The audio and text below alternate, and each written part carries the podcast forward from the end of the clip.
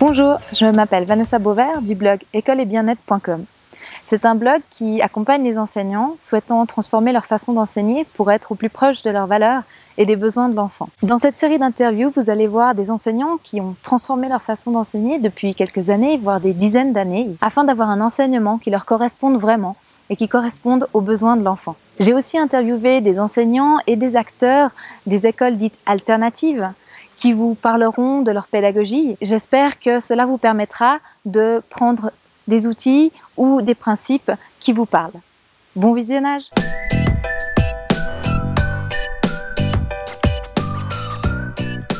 Bonjour l'équipe d'École Vivante. Bonjour. Bonjour. Pouvez-vous vous présenter en quelques mots? Je m'appelle Floriane, je suis enseignante en 1P2P, j'ai 32 ans. Pour moi, l'enseignement, c'était une reconversion. Et assez rapidement, j'ai vu qu'il y avait des choses qui ne me convenaient pas. Et je voulais vraiment euh, participer à la création de, de quelque chose de différent. Et c'est pour ça que j'ai rejoint le projet. Moi, je m'appelle euh, Johanna, j'ai 28 ans, j'ai un bachelor en biologie et je suis aussi chanteuse et guitariste. Et euh, je me suis posé beaucoup de questions sur l'éducation, j'ai fait beaucoup de recherches. Et euh, quand j'ai découvert la philosophie Sudbury, j'ai été très enthousiasmée et c'est pour ça que je me suis engagée dans ce projet. Bonjour, je m'appelle Emmanuel, j'ai 40 ans et j'ai enseigné pendant 16 ans à l'école publique la musique. Et malgré mes recherches dans l'éducation, l'innovation, j'ai toujours cherché à faire des choses nouvelles. J'ai jamais réussi à aller aussi loin que ce que je cherchais à faire. Et je suis tombé sur la philosophie Sudbury et donc ça m'a enchanté aussi. Donc je suis, j'ai pris la décision de créer une école de ce type-là. Moi c'est Ludovic, j'ai 35 ans, père de trois enfants. Euh, j'ai passé plusieurs diplômes dans le transport et logistique en fait, où j'ai eu 10 années euh, d'expérience et ensuite bah, j'ai voulu euh, changer de, voie, de métier. J'ai eu la chance de partir deux ans et ensuite euh, j'ai basculé dans l'éducation. Été assistant un P2P, j'ai fait du périscolaire et euh, j'ai accompagné en fait des enfants aussi en difficulté et des enfants handicapés. Et, euh, et en ayant toutes ces expériences, j'ai rencontré Emmanuel à une réunion qui parlait de la philosophie Sudbury il y a deux ans en fait. Et euh, j'ai eu un énorme coup de cœur euh, parce que ça m'a rappelé pas mal mon, mon enfance, mon, mon, éducation et ce que je vivais. Et, euh, et voilà, c'est quelque chose qui me plaît. Et, voilà, quelque chose que je crois. Emmanuel, peux-tu nous présenter en, dans les grandes lignes le projet d'école? Alors l'école vivante, c'est un projet d'une école démocratique et Sudbury. Et les écoles démocratiques Sudbury sont fondées sur deux principes, euh, deux outils fondamentaux. Le premier qu'on appelle soit les apprentissages autonomes, soit les apprentissages libres ou naturels. Et le deuxième grand principe sont les institutions basées, euh, gérées avec les jeunes qui permettent de gérer tout ce qui est le vivre ensemble dans l'école. Donc les apprentissages autonomes, le premier, outil, c'est les jeunes ont le droit d'apprendre ce qu'ils veulent, comme ils veulent, quand ils veulent, où ils veulent, s'ils veulent. Euh, les apprentissages sont totalement libres sur le programme et sur la méthode d'apprentissage en termes classiques. Et le vivre ensemble, donc il y a quatre institutions dans notre école euh, qui permettent de gérer l'école. Le plus important, on va dire, c'est le conseil d'école qui est donc un, une réunion hebdomadaire avec les jeunes volontaires qui a tout pouvoir sur l'école, le pouvoir financier, le pouvoir euh, de prendre les décisions, d'organiser de, de, les projets, de gérer les lois, faire les lois, euh, modifier les lois. Ça, c'est le conseil d'école une fois par semaine. Une fois par jour, il y a des institutions, des outils et des institutions de résolution des conflits. Euh, avec les jeunes aussi, une partie est faite avec les jeunes. Ensuite, troisième institution, il y a le qui est en lien avec le conseil d'école. En fait, toutes les lois, les procédures de l'école sont écrites, donc ça permet d'avoir euh, quelque chose d'écrit et de sûr, quoi, qui peut être remis en cause chaque semaine, mais c'est écrit, c'est clair, du coup c'est très clair comme fonctionnement. Quatrième, c'est euh, les services communautaires, donc qui est participation des jeunes au rangement et nettoyage de l'école euh, tous les soirs en fin de journée. Quel sera l'âge des élèves? En principe, dans les écoles Sudbury, les enfants sont mélangés quel que soit leur âge. Donc de 4 ans à 18 ans, ils sont tous ensemble. Parce qu'on part du principe que les apprentissages se font énormément les uns avec les autres. Un enfant de 4 ans a énormément de choses à apprendre d'un enfant de 10, d'un enfant de 16 et de 18. Et que l'amitié aussi ne se limite pas seulement aux gens du même âge, mais qu'on peut avoir des amitiés avec des enfants, des jeunes plus âgés ou moins âgés. À Genève, nous, pour commencer l'école, nous avons une autorisation pour les 4 à 12 ans pour l'instant. On espère par la suite avoir une autorisation qui nous permettra d'accueillir les jeunes jusqu'à 18 ans. Peux-tu approfondir la question des apprentissages autonomes? Chaque élève est complètement libre d'apprendre à tout moment ce qu'il veut, quand il veut. il n'y aura pas d'horaire distinct, il n'y aura pas de matière plus mis en valeur que d'autres. Et à tout moment, il peut décider voilà, de faire deux heures de maths, faire un peu un programme de euh, de sport ou euh, retourner à d'autres euh, occupations. autour de lui, il y aura bah, nous quatre. On pourra développer et répondre à ces questions. Si jamais on n'a pas les compétences, on fera appel à des intervenants. Et par exemple, si un élève veut parler le russe ou japonais, il n'y aura pas de souci pour ça. Parle-nous un peu du conseil d'école. Le conseil de l'école, il a lieu une fois par semaine. Et en fait, c'est grâce à cette institution qu'on décide de toutes les lois qui régissent l'école, qu'on décide de tout l'aspect financier. Tout ce qu'on a besoin de décider pour euh, faire vivre l'école, ben, en fait, on le décide dans ce conseil de l'école. Tout le monde a le droit, peut participer. Et euh, une personne égale une voix, donc qu'on ait 4 ans, qu'on ait 16 ans, qu'on ait 59 ans. Euh, chacun en fait a le même droit et le même pouvoir au sein de ce conseil de l'école. Par contre, c'est pas obligatoire, donc si les choses dont on va discuter ce jour-là au conseil de l'école, ben, c'est pas quelque chose qui m'intéresse particulièrement ou que voilà, j'ai quelque chose de passionnant d'autre à faire au sein de l'école, ben, je suis pas obligée de participer. Donc c'est vraiment libre à ceux qui sont vraiment intéressés euh, par ces, sujets-là en fait, de participer euh, au conseil de l'école. S'il y a une règle qui est décidée euh, au conseil de l'école et qu'après j'apprends cette règle et qu'en fait je trouve que c'est pas adéquat par rapport à la vie de l'école ou que ça m'empêche de faire des, quelque chose qui me semble important pour moi. La semaine d'après, je peux euh, aller au conseil de l'école et puis euh, expliquer mon point de vue et proposer une modification de la loi. Donc en fait, c'est euh, c'est une démocratie directe. En fait, ça permet d'avoir des modifications plus rapides et d'être vraiment en fait adapté en fait aux besoins réels des personnes qui vivent dans l'école. Un exemple, c'est que peut-être au début de l'école, ben, il y a peut-être plusieurs enfants qui seront passionnés par la couture. Du coup, on va décider d'utiliser une salle entière spécifique à la couture.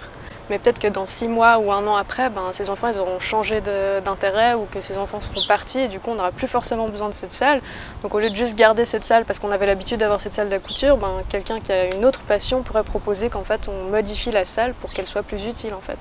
Donc du coup ça répond vraiment aux besoins euh, des gens qui vivent euh, dans l'école. Vous nous avez parlé avant de gestion de conflits, est-ce que tu peux nous en dire un petit peu plus?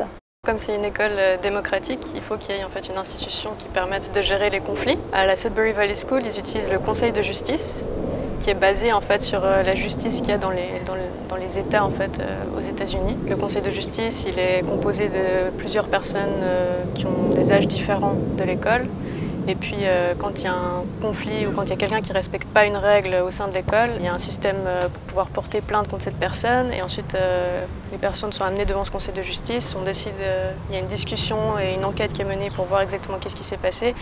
Et ensuite, la personne qui, n'a pas respecté une règle devra faire quelque chose pour réparer en fait la règle qu'elle n'a pas qu'elle pas respectée. On pense qu'on va utiliser pour, pour certaines choses donc, le conseil de justice. Mais euh, on s'intéresse aussi à d'autres manières en fait, de gérer les conflits, comme par exemple la médiation, euh, qui pourrait se faire euh, sur le moment. En fait, s'il y a un conflit entre deux personnes, ben, qu'il puisse y avoir un ou deux médiateurs qui puissent directement en fait, avoir un échange et une discussion avec les personnes qui sont en conflit sur le moment. Et on s'intéresse aussi en fait, au cercle restauratif, qui est aussi une autre manière de gérer les conflits, qui est un peu basée sur la communication non violente. Peux-tu nous dire les avantages d'une telle pédagogie? C'est une pédagogie qui tend vers les apprentissages individualisés. Moi, en tant qu'enseignante, quand on doit apprendre euh, la même chose à 25 enfants en même temps, alors qu'ils ne sont pas spécialement euh, prêts, pour ça, c'est quelque chose que beaucoup d'enseignants euh, vivent et qui est assez difficile à gérer. Surtout que les jeunes, s'ils n'ont pas envie de l'apprendre à ce moment-là, c'est un peu du, temps perdu pour, tout le monde. À l'heure actuelle, avec les technologies qui fait qu'on a accès à énormément de connaissances, il y a d'autres compétences à développer peut-être euh, en priorité, comme le vivre ensemble par exemple, ou apprendre le, fait qu'on euh, peut être acteur de notre vie. C'est-à-dire le jeune, s'il a vraiment envie d'apprendre quelque chose, il va chercher les ressources et les solutions pour apprendre, comprendre ou faire ce qu'il a envie de faire. Les jeunes à l'école traditionnelle, ils ont assez peu l'occasion d'exercer réellement la démocratie, vraiment d'avoir un avis à défendre qui peut être voté vraiment par les autres. Donc après, ils arrivent à, 18 ans dans un monde où ils n'ont jamais eu vraiment cette occasion de l'expérimenter réellement. Ce qui sera au contraire dans le cas dans cette école. Et l'enfant, dès 4 ans, aura l'occasion d'exposer son avis et de voter. Peux-tu nous décrire euh, un peu une journée type Il y a un nombre d'heures minimum.